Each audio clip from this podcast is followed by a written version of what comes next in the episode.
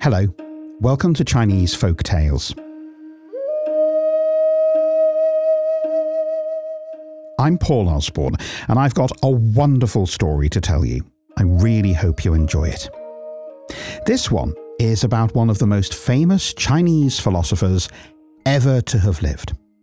His name was Lao Tzu, but he also went by other names Li Er, sage ancestor, or even the mysterious and primordial emperor of the Great Way.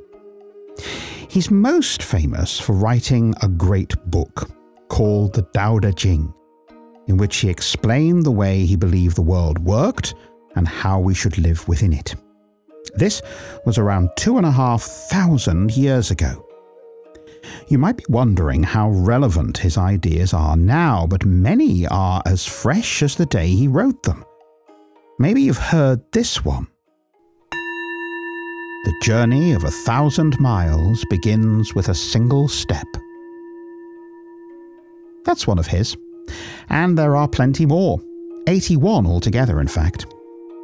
Needless to say, as such a big figure in Chinese history, so many stories have been written about him that it's not always clear which are true and which are not. But, as Lao Tzu would say, whether it's true or not, it really doesn't matter. Not if you enjoy it and you learn something from it. Anyway, one day, the great philosopher Lao Tzu decided he wanted a new servant to help him about the house and to carry his bags when he travelled and to run errands for him to the shops. He asked around the neighbourhood and had all but given up when there was a knock at the door. He opened it to find a man lying on his doorstep. Hello. What have we here? Lao Tzu, most esteemed philosopher. Yes? I come in hope of being your servant. Oh, good. I wondered when you might come. Were you expecting me? I was neither expecting to see you, nor was I not expecting you. I act without expectation. The young man who wished to be his servant was confused. But that's neither here nor there. Can you start immediately? Most wondrous philosopher. Indeed, I can. Okay, that's good. And Lao Tzu set him to work.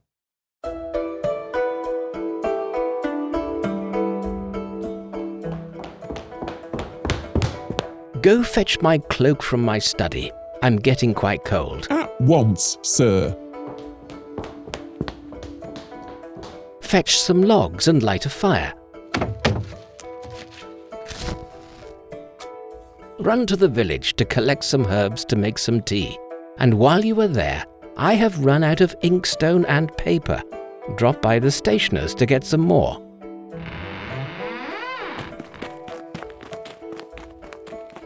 And the young man carried out all his chores swiftly and efficiently.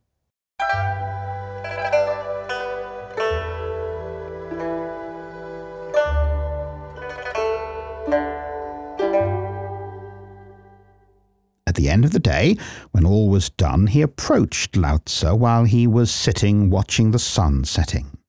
Sir, may I ask, How you shall be paid. how did you know my question, great sage? I didn't. The philosopher thought for a few moments, then beckoned the servant to come close. Here, eat this. What is it? Just eat it, be a good fellow. then we can talk wages. I hate talking about money on an empty stomach. And the servant ate the thing that Lao Tzu had given him a little metal pill which had some writing on it. After a few moments' reflection, the great philosopher said, I shall give you 100 copper coins a day for your labour. Agreed? Agreed. The servant thought it a very good price and looked forward eagerly to his first payday. The days, weeks, and years went by, and the servant carried out his duties well. Every day, the servant was permitted to ask the great philosopher a question. He didn't always understand the answer, but knew that because Lao Tzu was so wise and honourable, that what he said was probably very important indeed. I was going to run some errands, Master, but which way should I go? If you do not change direction, you may end up where you are heading. And the next day, Oh, great philosopher, there are always so many distractions in your house. I never seem to get my work done. Mastering others is strength. Mastering yourself is true power. Oh, right, okay. Whatever that means. and the day after that, Master, I worry so. I'm never sure if we have enough food in the house or if I have bought enough paper for your office. And what if it rains while I'm trying to do your laundry? to which Lao Tzu said, To the mind that is still, the whole universe surrenders. Oh, sir, sometimes I get so confused by what you say. I listen hard, but I'm not sure I have time to work out what you mean. Time is a created thing. To say, I don't have time, is like saying, I don't want to. And so it went on, day after day, year after year, always the same. The servant would work hard. Lao Tzu would dispense his wisdom. And at the end of each day, as the sun was beginning to set, Lao Tzu would turn to the servant and say, Good night, sleep well. And he went to his bedchamber without saying anything about paying his servant. Eventually, he reckoned that almost 200 years had passed, and the philosopher now owed him 7,200,000 copper coins. I know my master is honourable, and I don't like to nag him for payment, but if I ask, he'll just tell me a riddle and go to bed.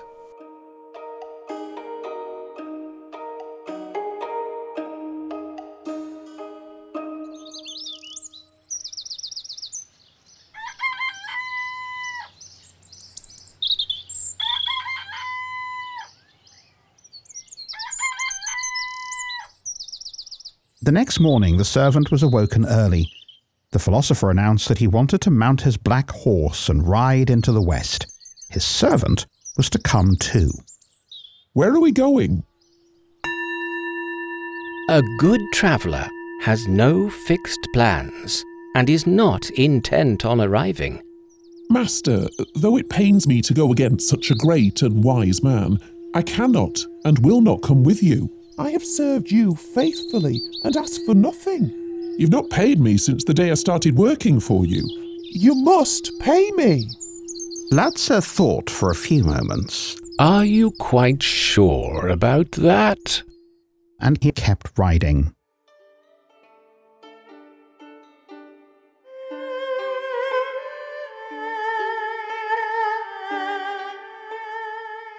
Eventually, they reached the Hangu Pass, the gateway to the west. When they reached the house of the guardian of the pass, red clouds appeared in the sky. The guardian knew this was a sign that a wise man was drawing near, and he came out of his gatehouse to greet him. He looked at the old man and his servant. Hello, hello. What have we got here then? The sky said there was a wise man approaching. You don't look all that wise. Lao Tzu stared at him for a moment and then stuck his tongue out. Then he said, Those who know do not speak. Those who speak do not know. Charming, I'm sure. said the guardian. Despite this, he led him into the house and looked after him like a king.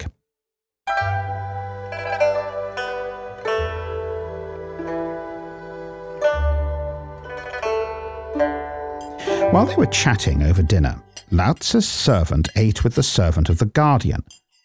As they were in the same line of work, they got on well, and soon Lao Tzu's servant was telling his new friend all his problems. And I have to cook and clean, tidy his study, wash his beard, and clean up after his horse.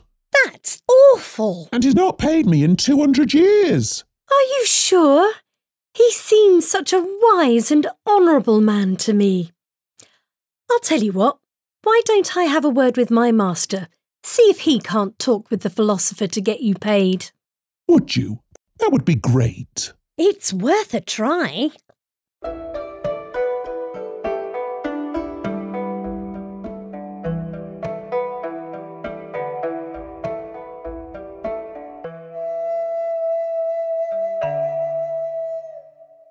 And so the next day, as Lao Tzu was preparing to set off on his journey, the guardian came to him and said, Now look, far be it from me to tell such a great and wise man how he should run his affairs. But I understand that you haven't paid your servant for two hundred years. Is he not a good servant?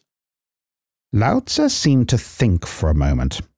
Then he called his servant over and slapped him on the back of the neck so hard that a little metal pill flew out. It was the same one he'd swallowed all those years ago. Be content with what you have. Rejoice in the way things are. When you realize there is nothing lacking, the whole world belongs to you. All those years ago, I was poor and had no money to give you. I promised you copper coins and told you I would pay you at the destination. What I did have was something much more valuable a talisman which gave you everlasting life. That was the little metal pill I gave you to swallow. You have lived in my company for two hundred years, and have had a good life, eaten good food, and had a safe place to sleep. I hoped you would see this was more than enough for your labor. But you want to give up at halfway. Just then, there was a thunderclap and great wind, and the servant collapsed to the ground and instantaneously became a heap of dry bones. Wait! said the guardian in a loud voice. Great philosopher, please take pity on your servant.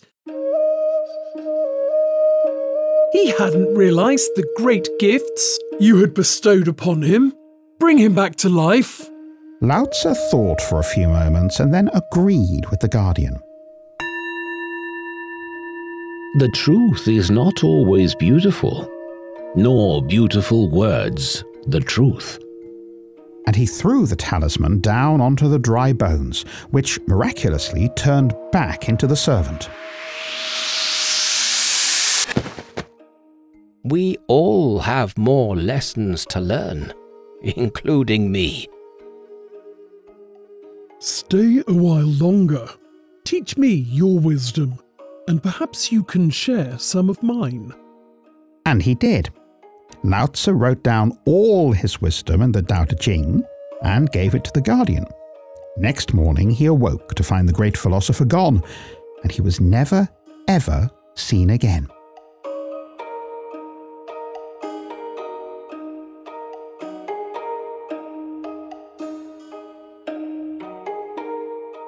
So, there you go.